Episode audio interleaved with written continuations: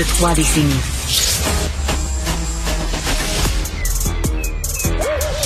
Mathieu Bocoté. Il représente un segment très important de l'opinion publique.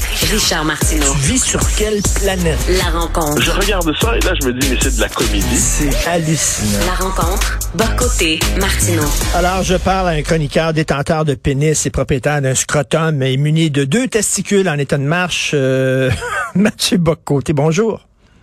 Oui, je me, je me reconnais dans cette description. Mais ça ne veut pas dire que je suis un homme. Je suis une personne d'abord et avant tout. Et ensuite, je déciderai si je suis un homme ou une femme. Ben oui, alors euh, donc il y a deux députés libéraux qui ont trouvé euh, la- le nouveau projet de loi euh, sur la grossesse pour autrui épouvantable parce qu'on dit euh, euh, personne porteuse au lieu de non, on dit femme porteuse au lieu de personne porteuse. Alors, écoute, le Parti libéral du Québec est rendu quasiment aussi woke que Québec solidaire. Non, mais je pense qu'il est presque plus à sa manière. Ben oui. Parce que c'est le woke du milieu de l'entreprise. Euh, il y a un côté euh, woke, euh, je dirais, radical universitaire chez QS. Alors que là, c'est le woke universitaire et c'est assez drôle, en fait. Donc, je, on je redonne les éléments. Un député libéral présente un, un amendement pour qu'on parle plus de femmes porteuses, mais de personnes porteuses. Euh, Jean Barrette, Simon Jean Barrette, euh, pas pas en tout, là. Non, désolé, on ne fera pas disparaître les femmes. Ensuite, Jennifer Macaroné, qui est une figure euh, qui se, j'en pourrais dire qu'elle est woke euh, déclaré du Parti libéral du Québec, dit que la CAQ a manqué l'occasion de faire preuve de compréhension et d'inclusion. Donc, dois-je comprendre, encore une fois, que être inclusif, c'est parler de personnes porteuses, et être exclusif, c'est porter de femmes porteuses.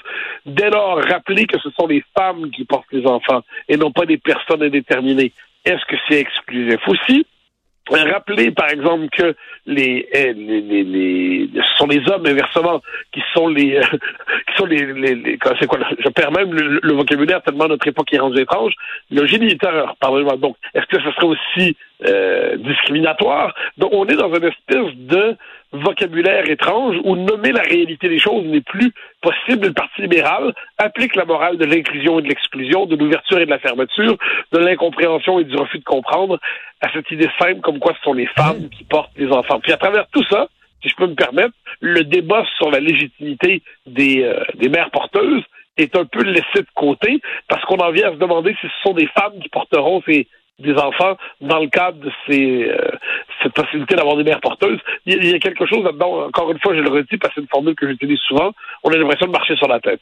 Oui, ben on dit plus mère porteuse, on dit euh, femme porteuse parce que ben ça peut-être ça se comprend. On dit ce ne sont pas des mères, elles vont pas élever ces enfants-là, elles le portent et on peut pas dire ce sont des mères. Donc on dit femme porteuse. C'est peut-être ça, ça, compréhensible. pour moi, c'est une nuance. Ensuite, la question, c'est de savoir si, euh, dans quelle mesure la, la GPA est une bonne idée. Ça, je pense que c'est, euh, une vraie question. Mais là, c'est que le, débat n'a- n'apparaît pas. Il n'apparaît justement que par la figure de l'absurde. La figure de l'absurde, c'est vraiment la reconnaissance de cette réalité biologique élémentaire. Mais c'est peut-être inévitable euh, dans une société qui a remplacé depuis un certain temps père, père et mère par parent 1 et parent 2 c'est peut-être inévitable dans une civilisation où, comme on l'a vu au Royaume-Uni, on ne parlait plus, euh, par exemple, du vagin pour les femmes, mais du trou dans l'avant, le front hole, parce que Hein? le vagin est un Ben terme discriminatoire. Euh, bien sûr.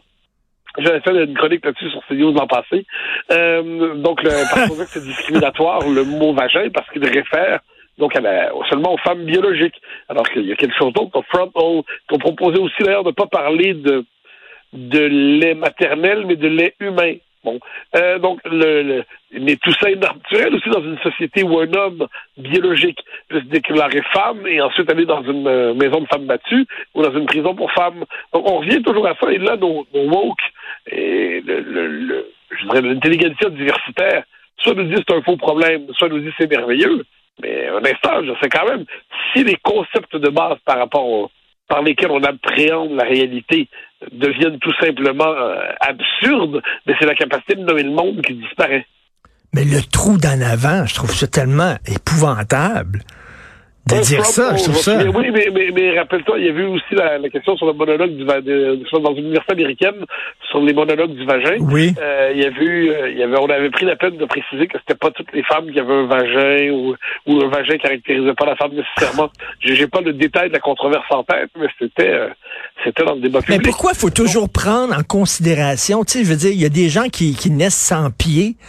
Est-ce qu'on on va arrêter de dire pied parce qu'il y a des gens qui n'ont pas de pied? Tu, sais, tu comprends-tu? On va tout le temps trouver une exception quelque part, Christy. Ah, mais, eh, mais c'est ce qui arrive. Puis la, le résultat de tout ça, c'est l'abolition de la possibilité même d'une norme. Toute norme est discriminatoire mmh. parce que l'exception qui confirme la norme, hein, c'est-à-dire l'exception qui confirme la règle, comme on dit autrefois, n'existe plus. L'exception renverse la règle. L'exception fonde une nouvelle règle. L'exception devient la règle et la règle d'hier devient la pathologie à déconstruire.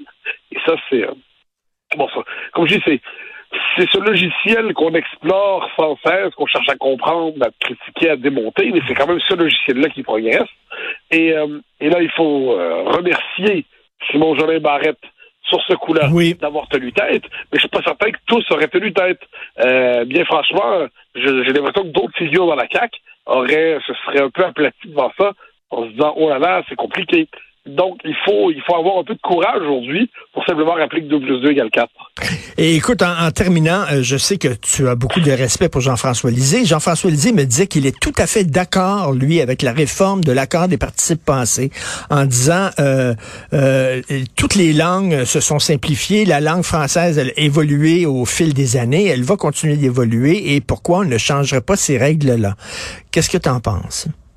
Ben, je pense que c'est bête à dire, et là, Dieu sait que je ne pense pas que le Québec est un endroit périphérique dans le monde, mais le, le français est une langue universellement parlée. Si le Québec décide de réformer de manière un peu unilatérale le français, après avoir euh, mmh. massacré le français avec l'introduction de l'écriture inclusive, ensuite avec notre rapport quelquefois exagérément créatif à la grammaire et tout ça, si on veut se créer une espèce de français local qui fonctionne avec ses propres règles et qui se détache à la fois de l'histoire de la langue française, des mécanismes de la langue française et de la langue française telle qu'elle est parlée dans le monde aujourd'hui, mais on va finir avec un dialecte, ce sera plus du français.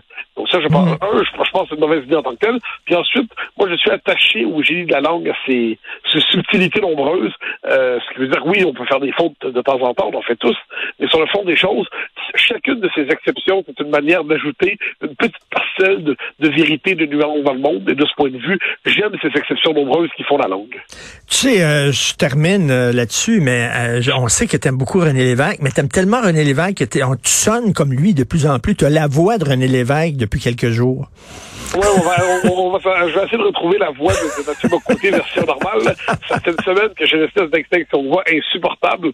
Donc là, ça va mieux aujourd'hui qu'hier. Ça allait mieux hier qu'avant-hier. Mais sur le fond des choses, j'ai quand même l'impression de parler comme une espèce d'homme qui a accumulé des paquets de cigarettes pendant sa vie alors que j'en ai pas fumé une seule. Oui, alors, bon. en, en, en, ce qui t'a, dis-moi, euh, euh, comme ça, vous êtes en train de me dire à la prochaine, t'as la même voix. Je vais l'entendre. Ah ouais? Euh, si je vous ai bien compris, vous êtes en train de me dire à la prochaine fois. Bordel, ça, on dirait que c'est vrai. Merci Mathieu. Salut, bonne journée à demain.